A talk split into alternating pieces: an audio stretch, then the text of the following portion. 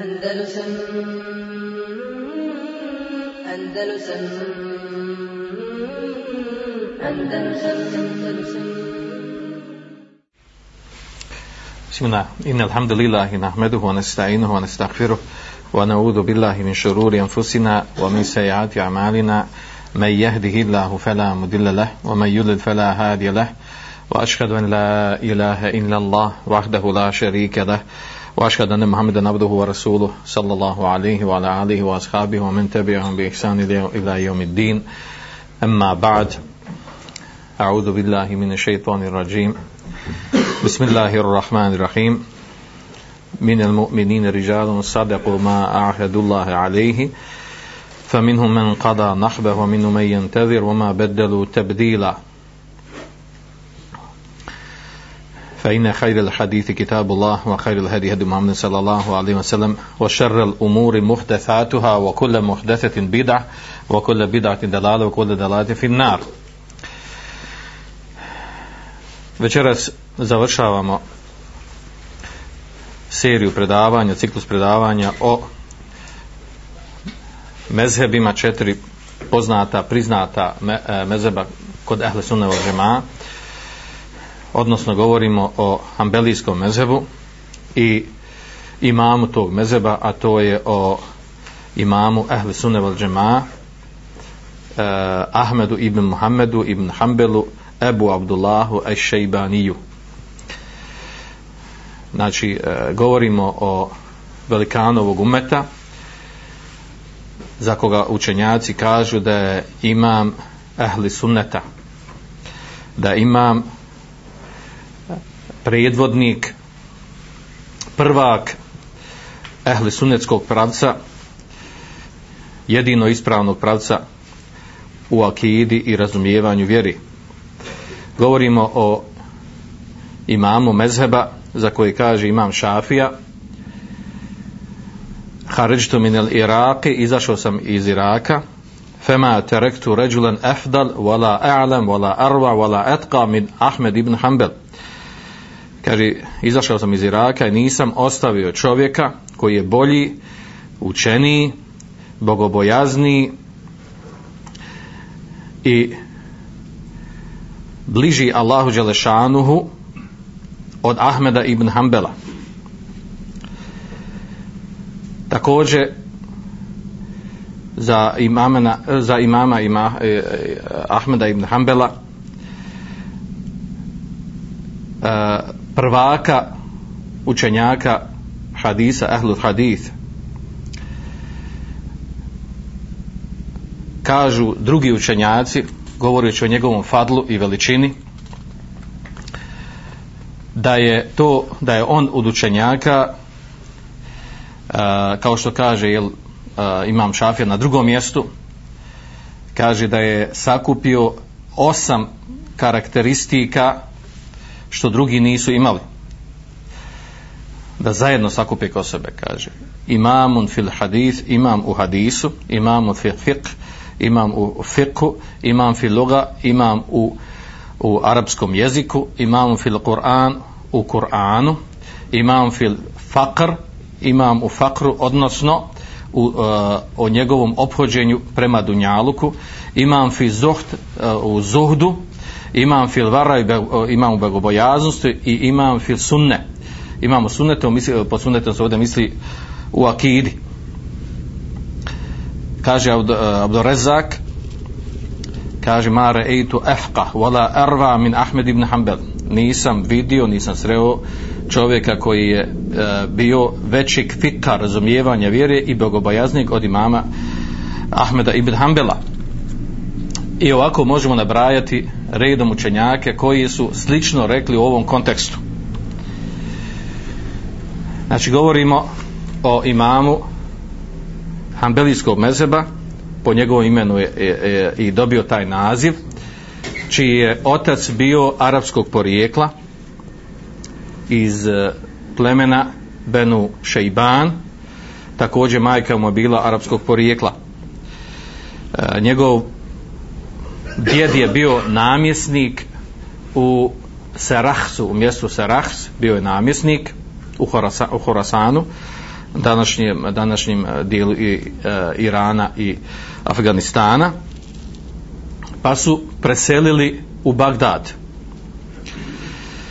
Imam Ahmed je odrastao kao jetim njegov otac je umro, preselio a on je bio imao oko tri godine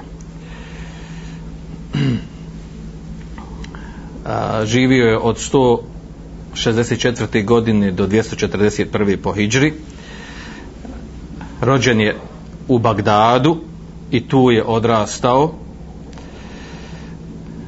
a, svoje traženje znanja i svoje učenje vjere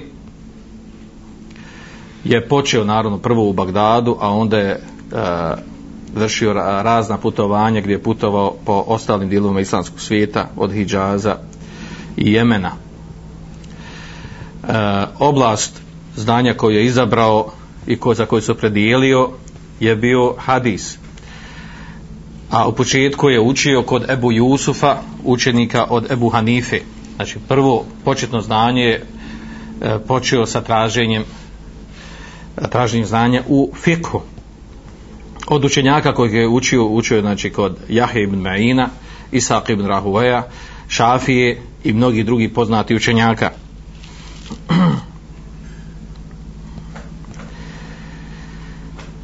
Inače imam Šafija je mnogo cijenio i veličao imama Ahmeda. Kao što je imam Ahmed, spominjali smo to prošli put, uh, izgovorio i govorio velike riječi za imama Šafiju i ne samo to, nego Imam Ahmed, eh, Imam Ahmed je dovio kada bih dovio za sebe i za svoje roditelje ujedno je spojio sa tom dovom dovio bi i za imama Šafiju. Do te mjere imam Šafija odličao imama Ahmeda da, da mu je lično rekao ja Eba Abdullah o Ebu Abdullah kaže Ida saha indakum al hadith fa'alimni bihi adhab ilaihi kaže kada kada ti utvrdiš da je kod, kod vas ili kod tebe vjerodostojan hadis kaže ti mene obavijesti da ja slijedim i radim po tom hadisu. Kako kaže Ibn Kethir e, ovo znači da je imam šafija e, iz ovog se razumije iz ove riječi da je mnogo cijenio i veličao znanje imama Ahmeda, izražavao veliko poštovanje prema njemu, do te mjere, znači da ako bi hadis bio vjerodostan kod imama Ahmeda, ili slab, vraćao bi se na njegovu ocjenu. Znači, e, predao bi e, svoje slijeđenje u hadisu, svoje znači, e, slijeđenje u hadisu predao bi imamu Ahmedu znači govorimo za imama Šafiju, da se tako obhodio prema imama Ahmedu. To u stvari govori koliko je imam Ahmed bio velik učenjak u hadisu. Naravno, dovoljna je njegova knjiga Musned, u kojoj je sakupio 30.000 hadisa, koji je, koji je izabrao koji je izabrao od 700.000 hadisa, kako on sam kaže kaže jama'tuhu wa intaqaituhu min ekthera min 700 elf hadithin. Sakupio sam kaže izabrao znači misli na svoj musned od više kaže od više od 700.000 hadisa. Naravno ovdje riječ o hadisima koji se ponavljaju od, uh, znači od različ, u različitim rivajetima od, od različitih ashaba. A inače kaže Abu Zara za imama Ahmeda učenjaka hadisa Abu, Abu Zur'a, pardon, kaže, za nje kaže, kane Ahmed ibn Hanbel jahfedu elf, elf hadith. Kaže, imam Ahmed je, kaže, pamtio, znači na pamet je znao hiljadu, hiljadu, hiljadu hiljada hadisa. Koliko je to hadisa? Milion, znači hadisa. No. Misli se ovdje sa hadisa sa ponavljanjem različitim rivajetima. Naravno da se to misli, jer zato, zato što znamo opšte poznata stvar, znači da hadisi bez ponavljanja ne prelaze nekih 12.000 hadisa bez ponavljanja.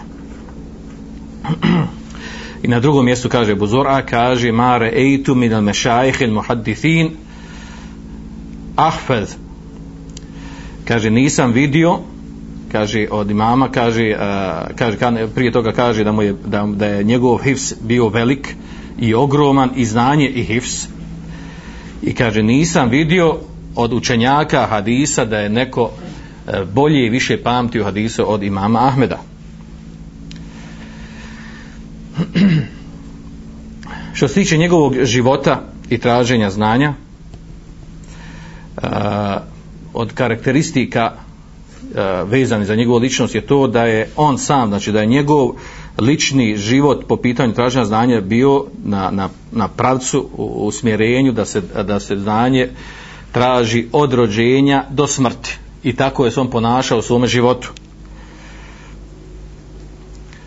U početku je uh, u početku je znači tražio znanje počeo na kao što sam već rekao znači počeo sa 15 godina je počeo da da se bavi aktivnije i aktivno se bavi traženjem znanja. Otputovao je u Basru i u Mekiju i u Medinu.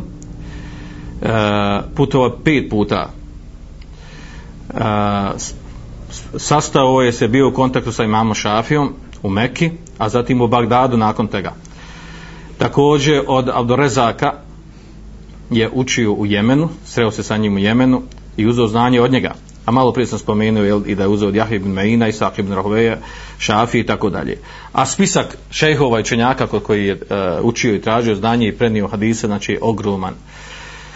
Da ih ne navodimo.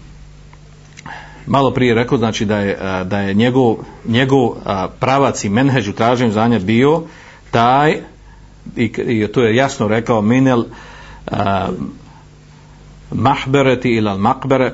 Znači da je da smatra da znači čovjek se čitav život treba posvetiti traženju znanja.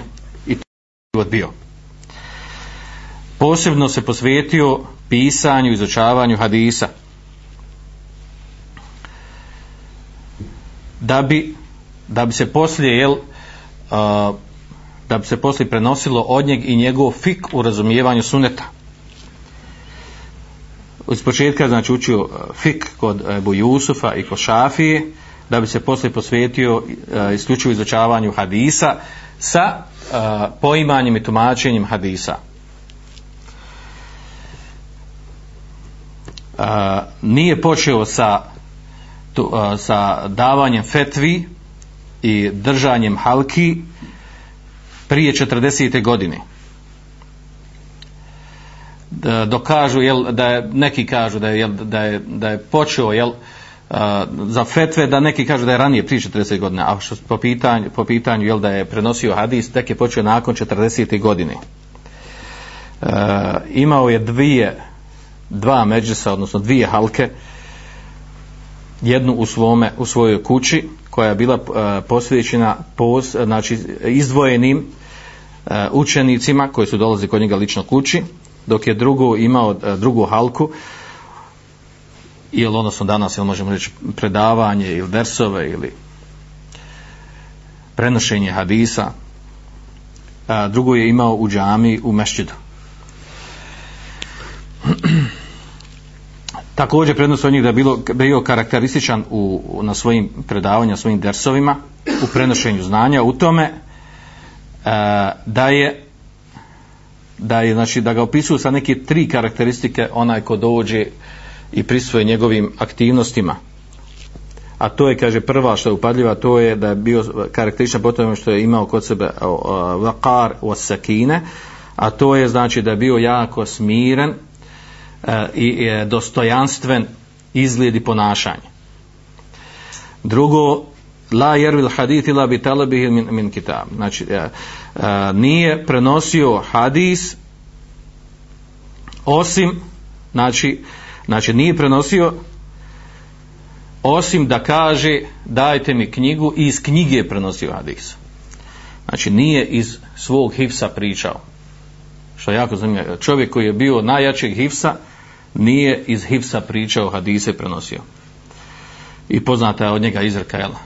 el hifsu hawan. E, pamćenje slaže iz nevjeri pa je znači praksa kod njih bilo kada prenosi kada neška uzme knjigu donese knjigu i iz knjige prenosi. Treća karakteristika da nije dozvoljavao da oni koji prisvoju da pišu od njega išta drugo osim hadis. Nije dozvoljeno da pišu da pišu fik od njega, prenose fik. Znači, uh, uslovom je bio ko pristuje da, da piše samo hadis. Prenosio bi hadise i da se zabilježi hadis. I, uh, I to je ta jedna od karakteristika u tome što znači on lično od sebe nije pisao svoj fik i razumijevanje fiskih mesela, nego su to radili određeni učenici, najpoznatiji među njima bio je Ebu Bekr Halal, koji je u stvari prenio njegov mezeb. Imam Ahmed je poznat po tome da mu se desila ona ono iskušenje mihna a to je po pitanju kada su se kada su eh, uh, Muatezile i Džehmije prevagnule u umetu, odnosno kod vladara, tada kod, kod halife Muna. E, ta, to iskušenje koje se desilo, potom Imam Ahmed je i ostao e, nakon tog iskušenja i njegove ustrajnosti na tom, u tom iskušenju, e, postao je imam ehli sunneta, imam ovog umeta. E, iz razloga što je znači on od učenjaka koji je uh, sačuvao akidu ovog umeta u ovoj presudnom meseli jer, jer tu da je krenulo da se da se da se znači e, desio poremećaj po tom pitanju stvaranja Kur'ana i da on nije ustrajao o tome i da Allah Žešano nije dao preko njega da se, da se, ta, e, da se to pitanje uh, da ono da preživi znači ispravno tumačenje. E, Allah zna jel e, gdje bi odvele ostale devijacije e, i da li bi se samo na tome završilo. I zbog toga jel umet mu je zahvalan odnosno učenjaci ovog umeta i ga nazivaju imamom ehli sunneta od džemata i to je krupa naziv jel? to je velika titula. Od strane učenjaka da drugog učenjaka nazovu tim imenom to iskušenje koje je bilo, odnosno čemu se radilo, radilo se o tome znači da su došli Muatezile, da su uh, da je halifa, tadašnji Ma'mun, abasijski halifa, da su oni našli prilaza njemu, da je on prihvatio njihovo tumačenje, razumijevanja akideskih mesela, a Muatezile su poznat potom da daju prednost razumu nad šerijskim tekstovima. Ima Emun je poznat potom i po drugim stvarima, jel, da je on taj koji je naredio da se prevode e, knjige sa drugih jezika na arapski jezik, pa su prevođeni plaćao je svaku knjigu koliko bude teška, ono što se prevede sa, u težini, u zlatu je plaćao ko to uradi, pa su prevođene knjige sa, sa perzijskog, sa grčkog, e, i drugih jezika, prenesena je filozofija, književnost od drugih naroda, na arapski jezik, odnosno tako i sačuva nelgiča filozofija preko muslimana i arapskog jezika.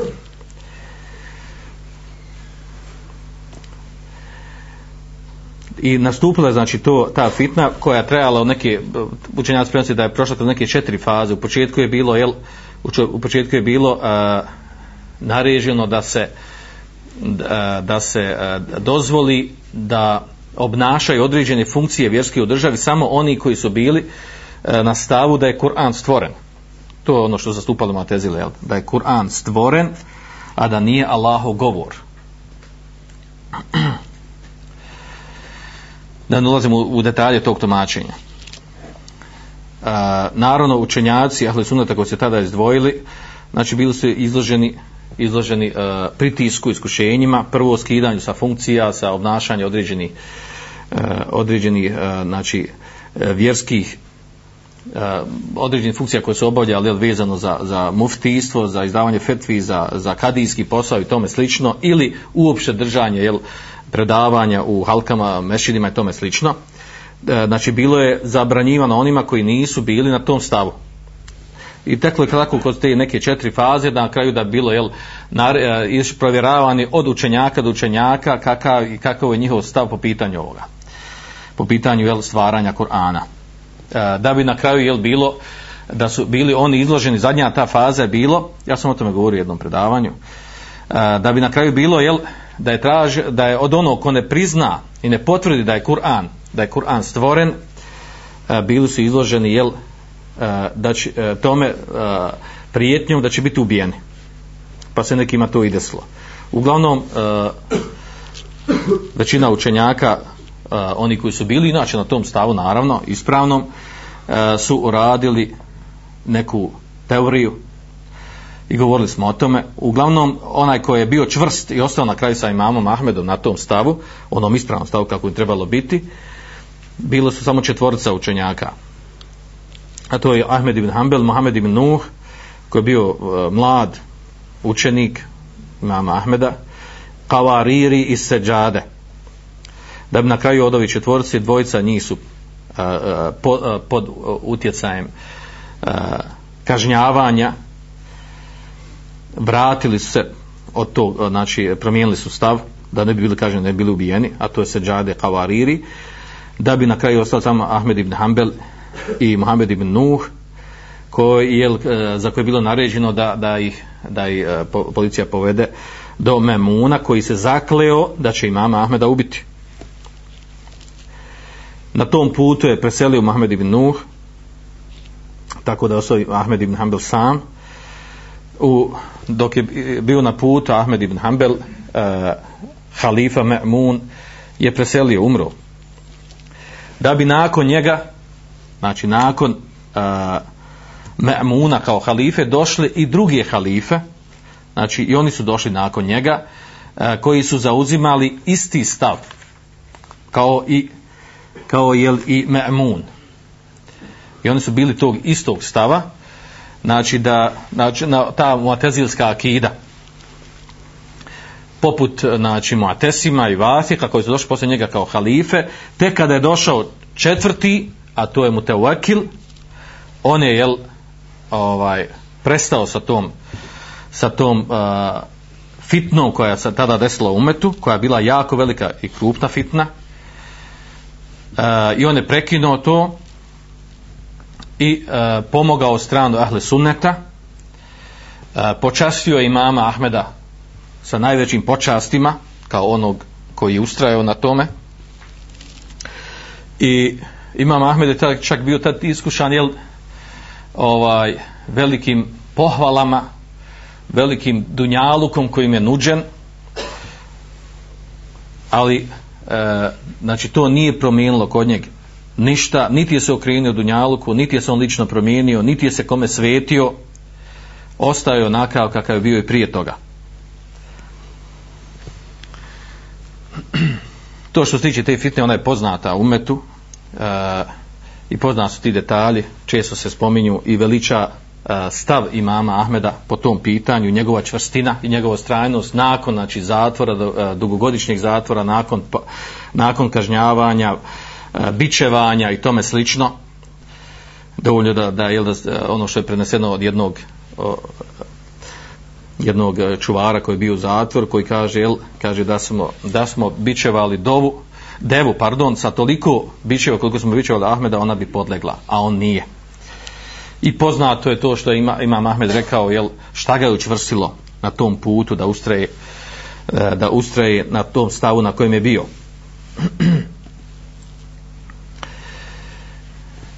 Što se tiče njegovog ličnog života znači e, bio je e, u to doba znači ubrajao se u siromašne porodce živio od rada svojih ruku i od od kirije. Imao je određenu nekretninu koju je izdavao pod kiriju i od toga je živio. Često znalo desiti da posudi novac da posudi imetka da bi mogao da preživi da živi. Ali odbijao dvije stvari. Odbijao je a, primanja koje je davao halifa od strane Bejtul Mala. Iz razloga ako bi to primao, to njegov bio stav da bi time jel, a, na neki način bio jel, a, E, vrbovan i prinuđen da, da se ponaša onako kako hoće vlast, država ili halifa. Također od karakteristika to kao i prijetodni učenjaci poput Ebu Hanife i Malika a to je da je odbijao da je odbijao bilo kakav vilajet odnosno da bude kadija ili da vrši bilo koju vjersku funkciju to je sve odbijao nije htio da se toga prihvati. Naravno jel ovaj kad već o tome govorimo jel poznato da je Bohanife također odbio da je Malik također odbio. Šafija rahimullah također ima iskušenja po tom pitanju.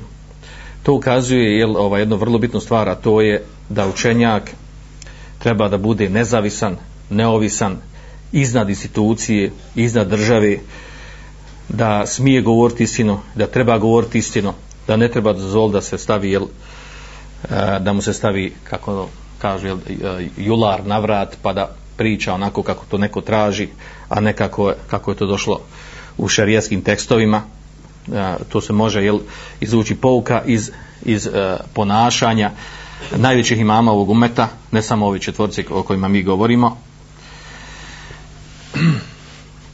Imam Ahmed je imao jedno također zanimljivo iskušenje, odnosno njegov mezheb nakon njegove smrti je također prošao kroz kroz uh, vid nekakvog jel, otpora prema onome što je preneseno od njega, a to je da je skupina učenjaka uh, odbijala da svrsta imama Ahmeda u, u fakihe. Nego smatrao on je muhadis, a po pitanju fikha da od njeg se ne prenosi ne uzima.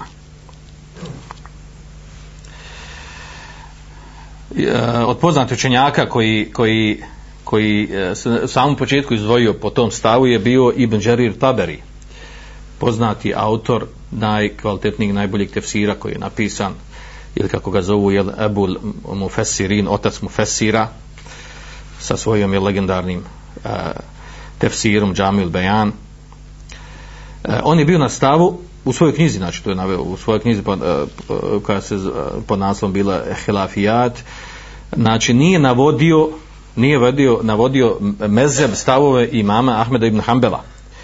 I govorio bi inama huwa ređul ređulu hadith, on je čovjek hadisa, znači on je mu hadis wala ređulu fiqh, da nije on osoba koja koja, jel, koja se bavila fikom i koja ima, koja ima posebno razvijenu školu razumijevanje fiskih mesela. Pa je onda ovaj učenjak, jel, i Beđeri Taberi, imao, imao jednu vrstu iskušenja sa sljedbenicima imama Ahmeda ibn Hanbala, odnosno njegovim učenicima.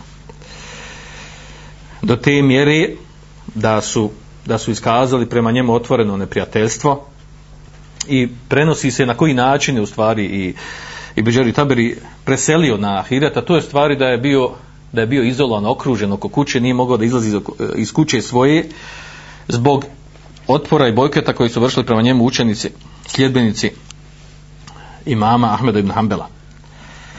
Tako da je on na taj način, čak i, pominje se neki predna da je čak bio kamenovan, onaj, da je kad bio kamenovan on i njegova kuća zbog njegovog takvog stava, uh, i na kraju je, znači, Beđeri Taberi i preselio u svoju kući na, na, na takav način, sa takvim tim sporom koji je imao sa učenicima imama Ahmeda ibn Hanbela također od eh, od učenjaka koji su eh, koji su izvojili u tome u tom stavu da imam Ahmed je bio muhadis a ne faqih da se od njeg ne treba uzimati fiqh a to je među ostalih bio i Tahavija eh, iz Hanefijskog mezga znači a Tahavi učenjak Debusi Nesefi Semerkandi Firahi Usajli od, Malikijsk, od Malikijskog mezheba.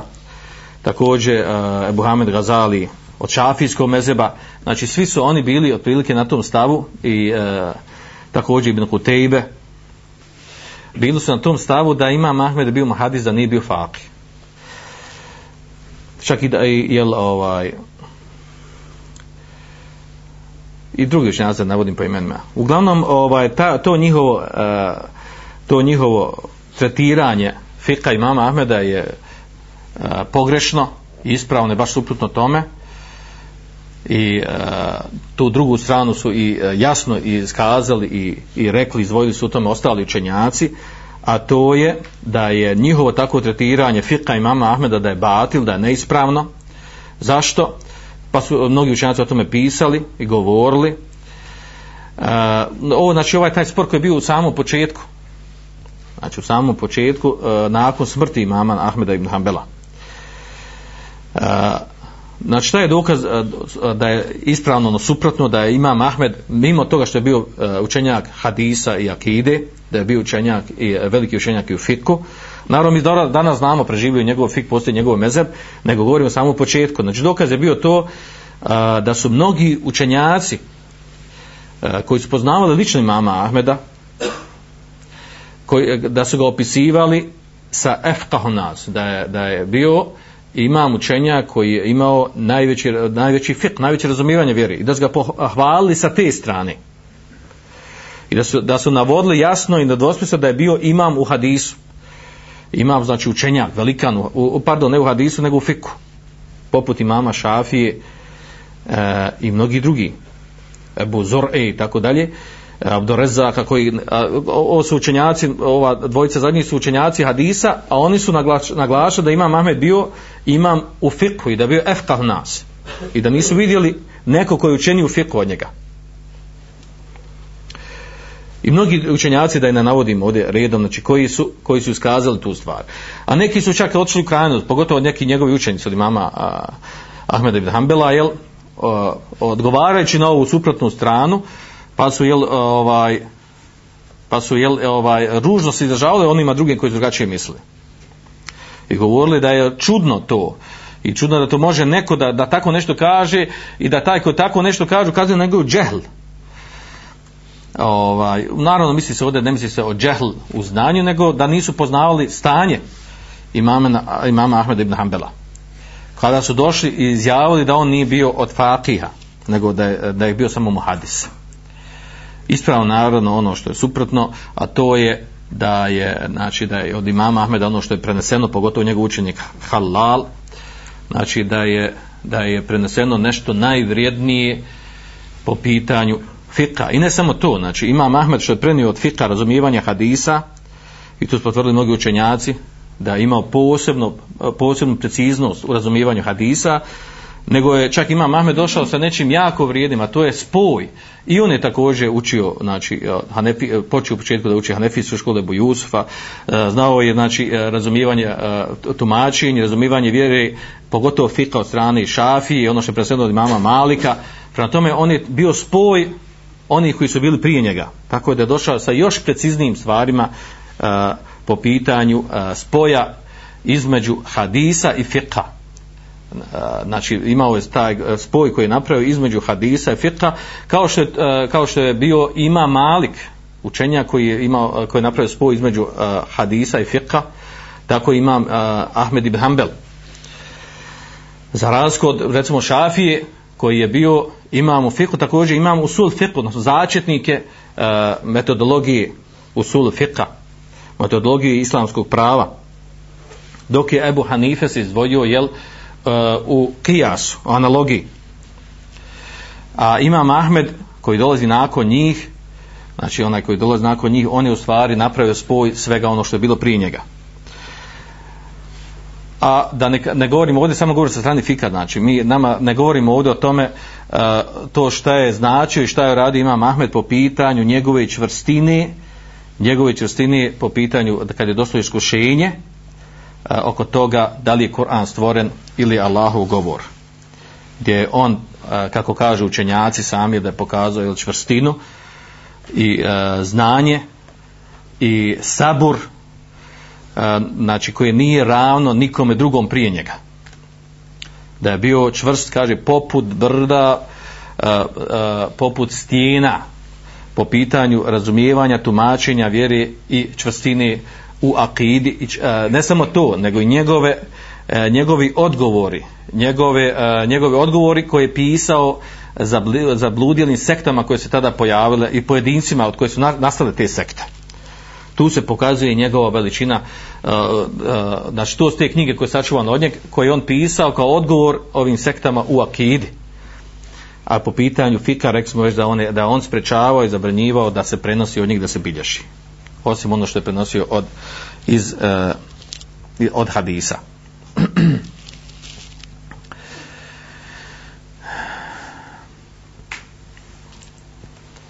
otkud sada se pojavi poslije pitam dobro otkud da se pojavi kod ove skupine učenjaka to da da onaj da su da su stvrdili govorili da on ovaj da on nije muha, da on nije faqih da se nije bavio fikom i da, da, da se od njeg fik ne prenosi i tako dalje. Otkud je se to moglo pojaviti? Neki učenjaci o tome pisali. Kaže, e, e, razlog tome je bio prije svega, kaže, što je ima, sam imam Ahmed, znači u svom, e, u svojim halkama, svojim, u, svojim, u svom prenošenju znanja davao prednost isključivo hadisu i da, da je sprečavao da se prenosi fetva od njega. Osim što bi neko pisao mimo, mimo halti na kojima pristovao. Znači, zabranjivao da se pišu, zapisuju njegovi fikci stavovi.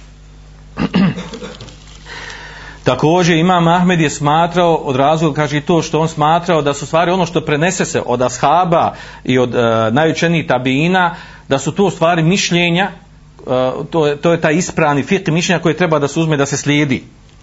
I smatrao to mišljenja unutar, e, unutar razumijevanja određenih pitanja. tako znači da, da te stvari navodi učenjaci da su tu bili razlozi osnovni što je došlo do toga da je, ne, da je neko nakon njega došao i kaže jel ono što je sa čime on došao to jel ne ubraja se u fik nego, u, nego u hadis. Oni imamo hadisu i akidi a ne u fiku naravno što je već smo o tome govorili što je neispravno što je neprihvatljivo.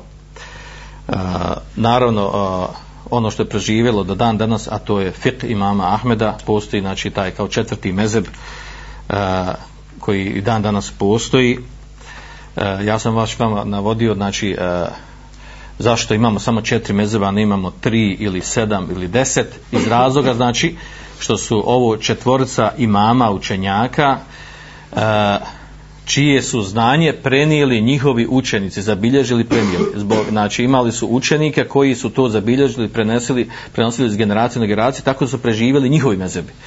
Za razliku od drugih učenjaka, e, čije, čije stavove mišljenja i čak u sulfik metodologiju razumijevanju e, šarijata i šarijatskih tekstova, e, nisu učenici zabilježili, prenijeli. Poput je recimo malo prije spomenuo i Džeri a, nema sumnje da je on bio imam i velika novog umeta i da bio na, na, na, na stepenu a, četvorce imama mezheba. Međutim, njegov fik nije, pre, nije preživio. I mnogi drugi učenjaka, Abdullah ibn Bareka, Isak ibn Rahoveja i tako dalje, ne spominjemo redom, znači, kao što kaže imam Vehebi, naveo je na jednom mjestu 50 učenjaka uh, koji su živjeli prilike u, u isto prilike neko vrijeme tamo od, od 100. godine po Hidži pa do do, do prestanka bavljenja ičtihadom e, kod učenjaka meze kada je počelo slijepo stiđenje četiri mezeba a to je u četvrtom stoljeću do kraja jel, četvrtog stoljeća da u tom periodu se pojavilo 50 učenjaka koji su, koji su bili imami velikani ovog umeta u znanju i u hadisu i u fiku koji su otprilike bili na istom stepenu koji su bili mučtehidi u tumačenju razumijevanju širijetskih tekstova, međutim preživjela su samo uh, uh, stavovi mezebi ova četvorca imama i tako su nastali ti, ti mezebi. Naravno, opet naglašavam, znači sami imami mezeba nisu oni formirali svoj mezeb, nisu pozivali svoj mezeb, nego je to nastalo nakon njihovog, njihovog života, uh, njihovi jel, učenici to dalje su na, uh, proslijedili. Uh, što se tiče mezeba imama Ahmeda, a, treba znati znači, da, da njegov mezheb je najmanje raširen i dan danas, a i onda je tako bilo u ono doba, iz razloga što znači što je Imam Ahmed e, naravno došao nakon e, već prije njega su poslala e, sljedbenici tri mezheba učenici koji slijedi tri e, koji su e, maltene e, bilo, bilo su to početci formiranja ta, tri mezheba tako kada je on došao već je bilo znači ljudi su bili grupisani. Drugi razlog je to što nije nisu postavljani kadije iz e, hambelijskog mezeba da, da se čak spominju period jel, kroz istoriju do dan danas u određenim periodima historijskim dešavalo se da, znači, da, da je donekle skroz maltene da iščezne hambelijski mezeb da se samo spominje na nekim mjestima da je, da je preživilo nekoliko učenjaka. uh, kao u Siriji, u Šamu i tako dalje. Da na drugim mjestima nije bilo ambelijskog mezeba. Da bi danas je ambelijski mezeb ponovo živio u 20. stoljeću, da je bio obnovljen njegov fik i vraćeno i tako dalje, imaju određene periode procvata, a onda određene periode pada. Uglavnom, najmanji rasprostranjen mezeb kod muslimana, to je bez sumnje znači ambelijski mezeb i naravno treći razlog zašto je najmanje raširen iz razloga što je postoje taj eh, ta, ta mezebska gorljivost fanatičnost sljedbenika ostala tri mezeba pogotovo znači ono što se dešavalo između hanefijskog i šafijskog mezeba znači dešavale su se veliki, e, velika prepucavanja raspravljanja e, okršaj nesporazumi i tako dalje. Govorit ćemo o tome e, drugom prilikom inšala predavanju kada budemo govorili o, o propisu slijeđenja mezheba pa ćemo spomenuti te neke detalje. Znači ovo su ta neka tri osnovna razloga zašto je e, uh, hambelijski mezheb najmanje rasprostranjen uh, i raširen danas u metu i kroz cijelo vrijeme znači od njegovog nastanka do dan danas je bio najmanje rasprostranjen. E, ostalo još da spomenemo ovdje e, vrlo bitnu stvar, a to je koji su temelji u sulu mezeb e, ima, ima Ahmed i Hanbel, koji su znači temelje osnove e, na kojima je izgrađen mezeb Ahmeda ibn Hanbela. Mi ćemo to samo navesti onako nabrojat, a e, bez namjere da, da ulazimo, bez namjere da ulazimo u detalje. A to je znači da je, naravno prije toga, prije ti osnova da sam da spomenem, jel, da e, da od učenika koji su raširili i proširili, zapisali, prenijeli e, mezebi mama Ahmeda ibn Hanbala, to su njegova dva sina, prvenstveno znači njegova dva sina, onda uh, učenik njegov Al-Ethrem, zatim Mejmuni, uh, Marruzi, Harb i učenik Harbi, a uh, najveći učenik koji je najviše prenio zabilježio u knjizi El-Džamiju, uh, zabilježio znači naj, uh, ono, najviše što je preneseno od imama Ahmeda to je bio učenik Eh, uh, Halal, Abu Bakr Halal znači on je najviše zaslužan za širenje i uh, bilježenje njegov i prenošenje eh, uh, mezeba Ahmed ibn Hanbala mi smo mezeba u, u fiksijim meselama. Ne govorimo znači o akidi ne govorimo o, o drugim stvarima. Uh, ima uh, mezheb uh, Ahmed ibn Hanbala Hanbelijski mezheb poznat po tome da unutar mezheba unutar mezheba skoro po svakom pitanju većina pitanja unutar Hanbelijskog mezheba ima više stavova i to više stavova se prenosi od samog imama Ahmeda ibn Hanbala Potome se više izdvojio Hanbelijski mezeb u odnosu na ostale mezebe. Mi smo do sad već čuli, znači, da unutar Hanefijskog mezeba po mnogim pitanjima ima razilaženje između Ebu Hanife, Ebu Jusufa, Mohameda Hasan Šajbanija i Zufera. Znači, unutar mezheba se imali su različita mišljenja. Pa se nekad tretira stav Ebu Hanife da je mezheb, a nekad Ebu Jusufa i Muhammed Hasan Šajbane, ono čemu su on bili da je mezheb, a da nije ono čemu je bio Ebu Hanife i tako dalje. Pa također smo rekli za imama za imama Malika znači da i za imama Malika također da, da se prenosi po određenim pitanjima različiti stavovi na čemu je bio imam Malik dok eh, kod imama Šafije također poznato da je imao znači medheb kadim, medheb džedid. imao je, eh, imao jedno, jedno razumijevanje određenih fiskih pitanja dok je bio dok je bio u Bagdadu a druga razumijevanja, eh, taj mezheb džedid, novi mezheb, a to je dok je bio u Egiptu gdje je i preselio. A onda dolazi imam Ahmed ibn Hanbel, pa unutar njegovog mezheba po, po većini pitanja imamo dva, tri, čak po četiri stava, po jednom tistom pitanju. I normalno onda unutar mezeba su nastala velika razilina što toga, dobro šta je, šta je stav stvarno, zaista šta je stav imama Ahmeda po tom pitanju. I kad se uđe u detalje toga, a, znači imamo znači imamo oko većina mesela oko složni učenjaci mezheba da je da je to stav znači zadnji krajnji zvanični stav imama Ahmed ibn Hanbel odnosno stav hanbelijskog mezheba a unutar toga ili imamo drugačije stavove Uh, uglavnom, znači, zanimljiva stvar, da unutar hanbelijskog mazeba, uh, znači, imamo, recimo, zvanični stav uh, imama Ahmeda i to je stav mezeba hanbelijskog a onda ostala dva, tri stava koje ima unutar mezeba uglavnom se slažu sa stavovima unutar ostalih mezeba znači uh, u, u, po tome se izdvojio hanbelijski mezeb da unutar mezeba ima ima ovaj ra, uh, mnogo mišljenja od samog koje se prenose od samog imama Ahmeda koji su pripisana njemu da je on to rekao i da on bio na tom stavu. A onda imamo neke stavke koje prenose od njeg da je on išaretio sa svojim govorom da misli tako. Zanimljivo znači da, da se prenosi od njega da je na jednom mjestu upitan po jednom tistom pitanju pa odgovorio. Jedan, jedan propis, a onda po istom pitanju na drugom mjestu ili od strane drugog učenika nakon nekog godina pa je odgovorio e, ili suprotno tome ili blizu, ako na jednom mjestu rekao mekru, na drugom je haram. Ili, ili rekao me, mubah, dozvoljno i tako dalje. Po jednom tistom pitanju. I da se to prenosi od njega. Pa onda se postavlja pitanje, dobro, kako, ovaj, kako je to došlo do toga, jel? Kako je došlo do toga da imam Ahmed, jel, imao raše stavo po jednom tistom pitanju. Uh, jedan od odgovora je to da imam Ahmed, znači, da imam Ahmed, uh, znači nije po određ, razumijevanju određenih hadisa i mesela, da nije uvijek dolazio da kaže, znači, po ovom pitanju je, znači, ne, jasno, nedospisano, propis takav i takav. I da više nikad to ne mijenja. Nego kaže, moguće da se razumije na osnovu ovog i ovog hadisa da je propis takav i takav. I ovaj hadis ukazuje na to. Onda na drugom mjestu, po istom pitanju, kaže, ukazuje ovaj drugi hadis da može biti takav takav propis. Ili spoj između ova dva ili tri hadisa ili kuranskog ajta ukazuje na tako da.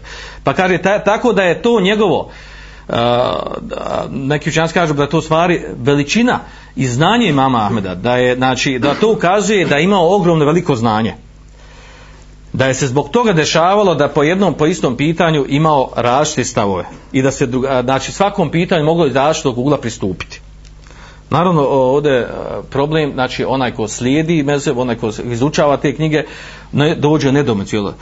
E, u stvari na čemu je bio sjel, imam Ahmed uh, rahmehullah po, po određenom pitanju, jel, ako se razilazio.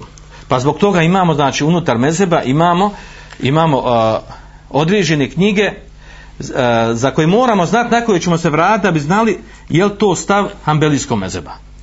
Poput knjige koja je remek djelo po tom pitanju, a to je e, knjiga El Insaf od Mardavija, koja je u stvari sakupila sve rivajete stavove mame Ahmeda po svim pitanjima, odnosno a po jednom pitanju ako ima više, dva, tri ili četiri stava, sve na jednom mjestu sakupljeno gdje je rekao ko prenosi i onda rečeno e, kako su učenjaci unutar mezeba rekli šta je zva, pravi zvanični stav e, imama Ahmeda po tom pitanju. I onda e, normalno napravio tu određenu raspravu e, oko toga e, šta je ispravni bliže da je to stav imama Ahmeda. Tako da nađemo u različitim knjigama koji uh, ima neki pitanje oko kojeg se unutar mezaba razilazi na čemu je bio imam Ahmed, uh, znači šta je njegov uh, konačni i, i uh, stalni stav po određeno pitanje. uh,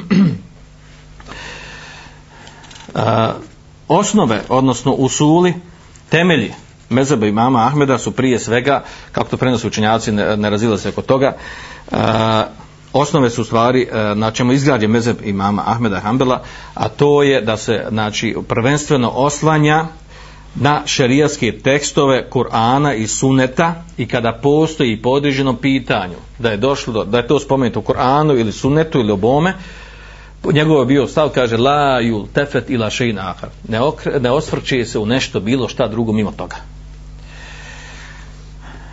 Uh, Imam Ahmed se uzdvojio po ovom pitanju u odnosu na učenjake ostala tri mezeba. Time da nije uslovljavao ništa to da bi se primio haber vahid, hadis uh, koji je došao vjerodostojan, koji dođe hadis vjerodostojan, a nije mu tevatre, nije mešhur. Uh, kod njeg se radi po njemu i on se prihvata za razliku od ostalih mezeba što smo spomenuli i kod Šafije, i kod Malika, i kod Hanefija, pogotovo jel, kod Malika i kod Hanefija, da su uslovljavali određene šartove da bi se radilo po tom hadisu. Dok imam Ahmed se po tom pitanju e, izdvojio, znači, e, e, dosta drugačiji e, odnos i stavi imao u odnosu na, na prethodnike svoje. Da je Kur'an i Sunnet izdizao iznad svega. I da nema ni jedan drugi širijetski argument, znači, ne može se dignuti na stepen razgovora o onom što je došlo u Koranu i Sunetu. Nakon toga također Imam Ahmed je došao sa žestokom kritikom uh, ono što se u njegovo vrijeme raširilo da je iđma učenjaka na ovom, iđma učenjaka, konsenzus učenjaka na ovom, na onom, odnosno raširilo se u njegovo vrijeme da po nekom pitanju ako nije poznato razilaženje da kaže, jel, nije poznato ako toga razilaženje, onda je tu iđma. A onda je po takvom rezovom, po takvom poimanju uh, imam Ahmed uh, došao sa jakom kritikom i čak kaže da kezebe, laže onaj ko kaže po određenom pitanju da je iđma, samo zato što ne zna da se neko, da se neko razišu, što njemu nije poznato. I njegova poznata rečenica izreka kažem uh, ma la ja, ja lemu fihi hilaf felisi džman. Ono što mi ne znamo da ima po nekom pitanju razilaženje, to nije iđma učenjaka. I još, još je dalje otišao pa kaže men idda ali iđma fe kad fe huve kadib. Onaj ko tvrdi da je po pitanje iđma, a on ne zna ko je šta od učenjaka rekao na određenim mjestima, pokrajinama, kaže fe huve kadib, on je lažljivac. Kaže lalle nasi ih. Ma jedri, kaže, možda se ljudi različiti po tom pitanju, a on ne zna. I tako dalje navodi njegov stav, uh, odnosno on, on to kritiko, to je bilo unutar hanefijskog mezeba. Pa, pa to navodi, kaže. Hadih i dava kaže, onaj ko kaže, ne, ne znamo po tom pitanju da se različiti, pa kaže to iđma, kaže hadih i dava bišem merisi, ol asam, to su hanefijski učenjaci, bišem merisi i asam. Kaže da kažu la nalemu eh, nas eh, kaže la nalemu nas je htelefu da kaže mi ne znamo ljudi da su oko toga različiti.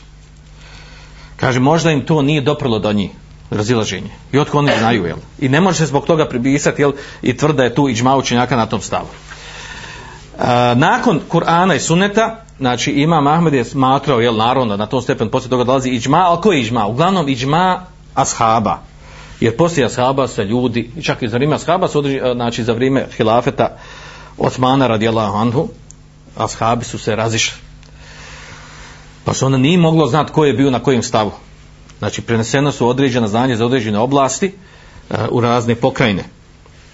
Uh, znači tako da je samo uh, Mu'teber ono što moglo prihvatiti, a to je da je iđma, ono čemu je bio iđma ashaba. Nakon toga spominje kao, kao sljedeći temelj, a to je, kaže, ma efta bihi sahabe. Ono što je bila fetva kod ashaba. Znači, ako se složili, znači to je ono, ako se složili, ili ako se složi na više stavova, to je ono što, što su, jel, što su, e, e, što, što da možemo smatrati da su mišljenja unutar, unutar islama. A ako se razišli po određenom pitanju, e, njegov stav je bio da se uzme ono što je, što je onaj stav koji bliže se, koji se može poduprijeti onom što je došlo u Koranu i Sunetu. Nakon toga imam Ahmed je tako, izdvojio se odnosno na ostale mezebe da je smatrao da je preče da se radi sa mursel hadisom koji je slab i sa slabim hadisom da je preći da se po njima radi nego e, po kijasu ako ima kaže slab hadisa po tim slabim hadisom u stvari kod imama Ahmeda se mislo u stvari na Hasan hadis u kojem ima slabosti ali ga podupiru drugi hadisi Tako, jer imam Ahmed dijelio hadise na, na sahih i daif, na, na vjerodostojan i slab. Znači nije, nije imam Ahmed tetirao znači, eh, ono, srednju kategoriju, a, a to je Hasan hadis. Tako da je on sma, u njega Hasan hadis bio u kategoriji, u kategoriji slabog hadisa. Znači naj, naj, najbolji, uh, najbolji vid slabog hadisa. Obično znači Hasan hadis bude Hasan e, zato što se kad se ja sakupi e, uh, sakupe hadisi kojima ima slabosti, podupiru isto znači pa se dignu stepen na, na Hasan hadis. Pa on, on je smatrao da se bolje, da je ispravniji, da treba raditi po slabom hadisu i mursel hadisu, da treba raditi, a ne po kijasu kada nema ništa, znači nije ništa preneseno, e, ni u Koranu, ni u sunnetu, ni u fetvama ashaba, niti u slabim hadisma, niti u mursel hadisma, koji je također slab, onda se kaže u nuždi uzima kijas i radi se po kijasu. Nakon kijasa e, imam Ahmed smatra jel, da je dozvoljeno da se radi jel, po, e, po mesalih ili morsele, a to opšta korist, pa onda po istih sanu, po zaraja, zatvaranje puteva koji vodi haram, isti shabu, a to je da ne postoji dokaz da je nešto da je nešto e, zabranjeno, ako ne postoje ono je osnovi i tako dalje, e, da ne, ne, ne tumačimo ove jel, izvore šerijata oko kojima razilaženja. E, malo prije sam spomenuo da je znači e, na, učenik njegov koji je zaslužan za, za prenošenje bilježenja e, mezeba imama Ahmeda ibn Hanbala da bio Abu Bakr Halal u njegovoj knjizi koju je napisao Al Džamiju gdje je sakupio, znači otprilike ima 20 tomova ta knjiga gdje je sakupio osnov mezeba imama Ahmeda ibn Hanbala. E, prva knjiga koji je bio koji je bio u stvar knjiga koji, koja je sakupila mesele imama Ahmeda ibn Hanbala, a to je sakupio učenjak Omer el-Hiraki, 324. godine po Hidži. E, ta knjiga je nazvana, ona je bila osnov znači godinama, dugo godina koja se tumačila i komentarsala koja je bila osnov hanbelijskog mezeba, a to je Muhtesar Hiraki se zvala, Muhtesar Hiraki knjiga. Uh, Eh, i na nju je napisan komentar, onaj poznati dan danas komentar knjiga, ali to je Mugni od eh, uh, Muvefekudina ibn, uh, ibn Kudame al Makdisija, znači ta legendarna knjiga El Mugni, knjiga El Mugni od uh, znači Ibn Kudame al Makdisija, Ibn Hanbelijskog mezeba, kao u stvari obrađuje sve četiri mezebe, odnosno sve mezebe, sve stavove učenjaka, znači po jedan posebnom stilu. Mada je ovaj stil pisanja e, Ibn Kudame preuzeo od Maverdija, šafijskog učenjaka, koji je napisao knjigu Havil Kebir, ona nije postala poznata u metu. Ali, e, znači, Maverdi u svojoj knjizi nije spomenuo stav imama Ahmeda ibn Hanbala potpiča, niti stavove ashaba, obično.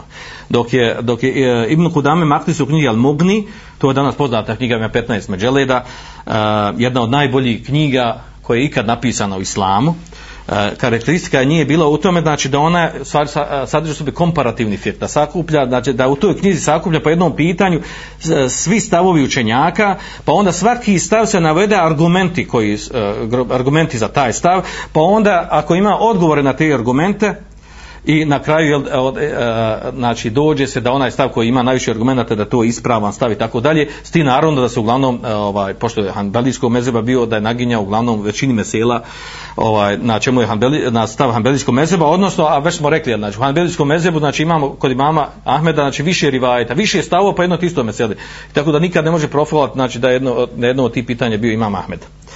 Uglavnom, to je jedna od najboljih knjiga koja je napisana u islamu. Znači, ta knjiga, El Mugni. A imam Zehebi spominje četiri knjige, kaže, Lem Jukte eh, eh, Misluha. Nije napisano slično njima, to imam Zehebi pisao u svoje doba, jel? U 7. stoljeću, po Hidži. Koje su četiri knjige? Znači, ova knjiga El Mugni od eh, Ibn Kudami Maktisija, El Muhalla od Ibn Hazma, uh, Sunel Kubra od Bejhekija i koja je četvrta? Temhid od Ibn, eh, Ibn Abdul Barra. Um, eh, komentar, komentar Muvata Muwatta od Malika. Te četiri knjige kaže Vehebi zaista, znači to su najvrednije najbolje knjige koje su napisane, znači ogromno je znanje u njima. Čak ima Vehebi kaže uh, učen čovjek koji pročita ove četiri knjige, kaže neće ga mašiti znači e, ne, mal, osim malo znanja može ga proći. Znači, hoće da kaže da je većina, skoro svoje znanje sakupljeno u ovim knjigama. Naravno, nakon, ovog, nakon ove četiri knjiga, u, a, a, od knjiga koje su napisane nakon toga, nakon perioda, a, nakon smrti e, imama Vehebija, mogu se to, to knjiga, tim knjiga pridružiti i Fethul Bari od Ibn Hadžera, i koja je još, i još Međmu od Nevevija. Ibn Hadžer, Fethul Bari, to je komentar Buharije, a međmu to je znači e, šafijski mezeb e, znači komentar jedne, jednog metna unta šafijskog mezeba to su neki šest knjiga koji su najbolje najvrednije knjige koje su napisane e, do dan danas u umetu. Što se tiče znači knjiga na koji se vraća Hanbelijski mezeb i da s time završimo. Uh, malo prije smo spomenuli, znači prva knjiga osnova bila Muhtesar Hireki, nakon toga dolazi sam ovaj učenjak Ibn Kudame Makdisi, on je radio jednu nevjerovatnu stvar. On dolazi, uh, podijelio fiqh Hanbelijskog mezeba u četiri vrste knjiga. Prvi, prva knjiga, eh, to je fikski metn, osnovni, koji je za početnike. A to je napisao u knjizi El Umde. I ona se dan danas jel, komentariše u, u arabskom svijetu, oni koji, koji izučavaju fiqh sa strane Hanbelijskog mezeba, to je osnovna knjiga za početnike. Pa, on, pa je onda išao na knjigu koja je malo jača od toga, koja spominju se a, dva rivajata od imama Ahmeda, a to je knjiga El Muqnija. Pa onda treća koja je, znači oni koji su, koji su stekli znanje prije, u dvijema knjigama prije toga, koji su malo na većem stepenu znanja, u fiku pa, se, pa, je, pa je napisao knjigu El Kafi da bi e, zadnja faza četvrta knjiga bila u stvari ova knjiga El Mugni koju je napisao komentar Muhtesar Hiraki i pa je tako podijelio znači čet, kroz, e, da učeni koji traži znanje iz fika kroz hanbelijski mezeb prođe ove četiri knjige da bi došao do zadnje. E, odnosno, a šta nam ovo govori? Znači, o tom postepenom traženju širijeskog znanja. Znači, greška je odmah da onaj koji traži širijesko znanje odmah odi na mugni i da mugni učita tamo i njemu drago, fin, otvori me selu, podijeli su ženac po ovom pitanju na pet stavova, prvo mišljenje ovako, drugo i onda on čita dokaze, ovima, kako, što god više čita, jedni, jedni i drugi, svi imaju dokaze, svi su tu, tu, tu upije kao, i na kraju kaže, šta je ovo, on je. Zašto? Zato što je pogriješio, znači, ne ide se tako. E, Fiksi Fik se izučava po jednom stavu, po jednom mezebu, odatle počinješ pa polako, samo da razumiješ mesela pa onda dokaze, pa, pa onda malo proširiš, pa širije, širije, širije, na kraju kad dođeš i tek onda možeš skotati i razumjeti i može se udubiti u tu nauku. Ko okreni stvar na opačke, on se izgubi i brzo ostavi tu stvar. Brzo tu stvar ostavi i on se posvijeti nečemu drugom. Kupo, prodaji, vozanje ovog ili onog ili tako dalje. E, od knjiga također velikih vrijednih e, u Hanbelijskom mezebu, a to je knjiga e, Šerhul Kebir, Eh, jer zato što je knjiga El eh, Muknja, ona drugo stepena koju je napisao Ibn Kodame Makdisi nakon Umdeta, ona je postala knjiga koja se najviše komentarisala i najbolja bila po pitanju razumijenja Hanbelijskog mezeba. Na nju su napisane druge knjige, jel, ovaj, eh, po koje se dan danas po njima radi u, u recimo, u, na mjestima gdje slijedi Hanbelijski mezeb. Znači, ta knjiga, tako da danas, recimo, na kraju kad svedemo, neko kad bi htio da kaže, pa dobro, na koje knjige da se ja vratim, Eh, kada hoću da, da, da, da tražim po određenom pitanju šta je stav han, eh, Hanbelijskog mezeba, znači danas imamo osnovne knjige koje se izučavaju, a to je El Umde od Ibn Kudami, imamo Zadal Mustaknea koja se izučava u školama, Uh, onda imamo Delilu Talib, također se po njoj radi, ali ono kad, se, kad kaže na čemu je mezeb, tu se moraš vratiti na dvije knjige, a to je Kešaful Qina od Buhutija, znači ona je sakupila stav mezheba, i čak e, često spominje rivajete i argumente. Za ova jaka knjiga i dobra je spominje argumente po, po, po pitanjima, znači e, e, za razliku od drugih fiskih knjiga, u, u drugim mezirima, ne, ne, ne navodi se za sve stavove argumenti šerijaski. E, druga knjiga, to je Muntehul Iradat, to je druga knjiga na kojoj se, na kojoj se čovjek treba vratiti ako hoće da vidi šta je stav Hanbelijskog mezeba po određenom pitanju. Naravno sad nakon ovoga dolazi ono jel da unutar mezeba da bi neko razumio kada čita knjige iz Hanbelijskog mezeba da bi razumio šta ko je šta rekao na, e, na koga se odnosi određeno ime znači mora da razumije terminologiju uh, Hanbelijskog mezeba Hanbelijskog fika. A to kada dođe u, njeg, u nekog knjigu pa kaže rekao je kadi nešto da se tu misli na Ebu Jala na Ebu Jalo da je to Ebu Jala. Uh, da se kaže kad se kaže kadi u na drugom mjestu mora se znati tačno kad na kom mjestu u kojim knjigama da se tu misli na, na Verdija. Obojice su bili kadije. Pa onda kad se kaže na drugom mjestu šejh a na, na drugom mjestu kaže e, šejhan, kad kaže na jednom mjestu šejh, znači zna se tačno kad se misli na na Dina ibn Kudamu, a kad na šejhu Islama ibn Temi, jer su oni, jer su oni smatrali tumače da šejh Islama ibn Temi je bio hanbelijskog mezeba. I on su ubijeđeni dan danas, znači on su ubijeđeni i čak ovaj, e, u školama gdje se izučava hanbelijski mezeb, znači oni su jako gorljivi da to kažu da je, da je znači ibn Temije, da je ibn, e, ibn Qaim da su bili hanbelijskog mezeba mada jesu oni u početku traženja znanja bili hanbelijskog mezeba, a poslije su postali, ovaj, e, postali su mučtehidi, znači e, vraćali se na sve mezebe i dolaze stavima koji se, koji se, jel, koji se razliku od, od stavova na kojem, na kojem je bio hanbelijski mezeb. E, onda kad dođu knjigama da je kaže, rekla su šejhana, dva šejha, na koga se tu misli? Da se misli u stvari tu na Ibn Kodamu u Wafaka i da se misli na Međdudina, Međdudin je bio u stvari djed Ibn Tejmije koji je napisao poznatu veliku knjigu, to mezeba hanbelijski Muharrar fil fiqh. Pa kad se kaže da šarih, kad se kaže knjiga šarih, šar komentator, na koga se tu misli? Da se to misli u stvari na sina od brata od Muvafeka eh, ibn Kudami i tako dalje. Znači to je ta terminologija koja je neminovna da neko poznaje da bi se moglo da vraća na knjige i kad počnu oni, znači da spominju, pa eh, nabrajati 5-10 knjiga da je u njima spomenuti ovako, ovako, u drugih ima ovako. Čovjek ako ne zna te knjige i značaj, bitnost tih knjiga i nazive ovih šejhova i tako dalje, znači dođe da se izgubi. To po pitanju samo imena, a šta je po pitanju tek terminologije eh, fiske da bi razumio određeno veselo kada se radi ili učenjaka koji se spomenu po imenima, poput Najmunja, Meruzija, Ibn Esrama, Harbija i tako dalje, Ibn Hanija, eh, Halala i tako dalje. Znači mora poznavati čovjek to da bi, da bi mogao eh, da, da koristi knjige da razumije ono što je zapisano u knjigama.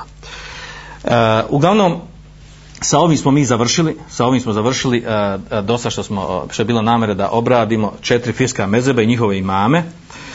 Nakon ovoga je planirano znači, da govorimo o propisu slijeđenja određenog mezeba to će biti predavanje u neko narodno, da li sljedeći ili poslije toga, i da završimo taj ciklus od tih nekih šest predavanja koji su vezane za, za fikske mezebe. Ja molim Allah Žešanu da nam poveća fiku din, e, da nam poveća razumijevanje vjeri i da nas učini svoje iskre, e, svojim iskrenim robovima i da nas sakupi u džennetu Ferdausu kao što nas je sakupio ovdje večera. Svanak Allahume ve bihamdik, ešhadu en la ilaha illa estakvirka ve tubu atubu ilaik.